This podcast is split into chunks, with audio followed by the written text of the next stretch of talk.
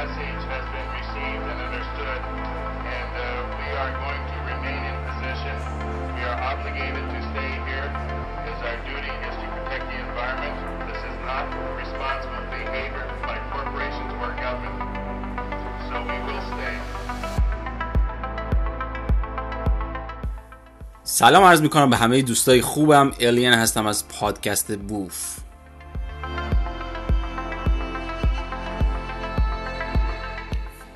موهای آشفته، دهن کاملا باز، زبون آویزون. همه ما این عکس معروف از آلبرت اینشتین، فیزیکدان آلمانی، رو دیدیم. واقعا این عکس داستانش چیه؟ به طور معمول یک نابغه و یک دانشمند بایستی تصویری آغشته به اقتدار و جدیت رو منتقل کنه، ولی در مورد این تصویر آلبرت اینشتین قضیه برعکسه. در واقع یه پورتره از او که شهرت جهانی داره او رو در حالی نشون میده که زبونش کاملا از دهنش بیرونه. یه رفتار کودکانه و شاید ناشایست برای دانشمند. بنابراین در حال حاضر در لباس یه دانشمند دیوانه است که آلبرت اینشتین بیشتر شناخته میشه در اذهان مردم که معمولاً با مباحث فیزیک و شیمی بیگانه هستند.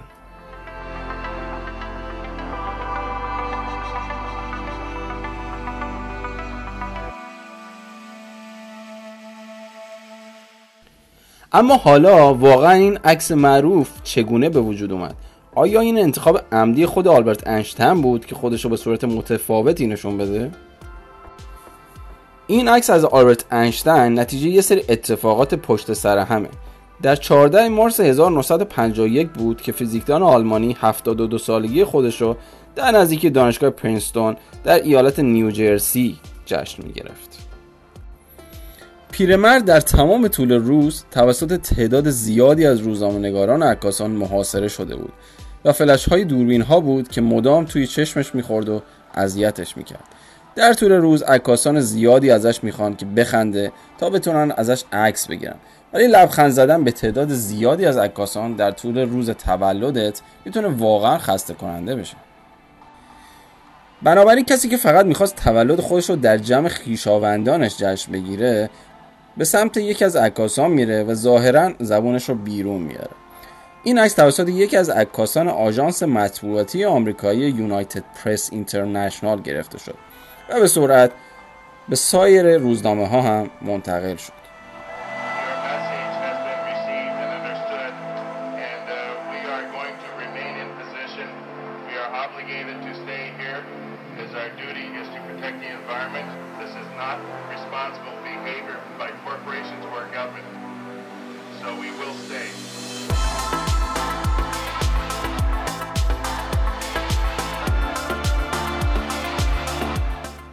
از جمله یه نشریه فرانسوی به نام فرانسوار به معنی شب‌های فرانسه که چند روز بعد این عکس رو با یه مقاله کار کرد. آلبرت اینشتین در این عکس جاودانه شد و این پورتره رو انکار نمی‌کنه. اینشتین خیلی از این عکس خوشش میاد و از عکاس میخواد که نه تا کپی بهش بده. یکی از عکس‌ها رو امضا میکنه و به خبرنگار میده. در نوزدهم جون دو هزار و نه بود که یکی از عکس‌های امضا شده اینشتین توی حراجی به قیمت هفتاد و چهار هزار و سیصد و بیست و چهار دلار فروخته میشه.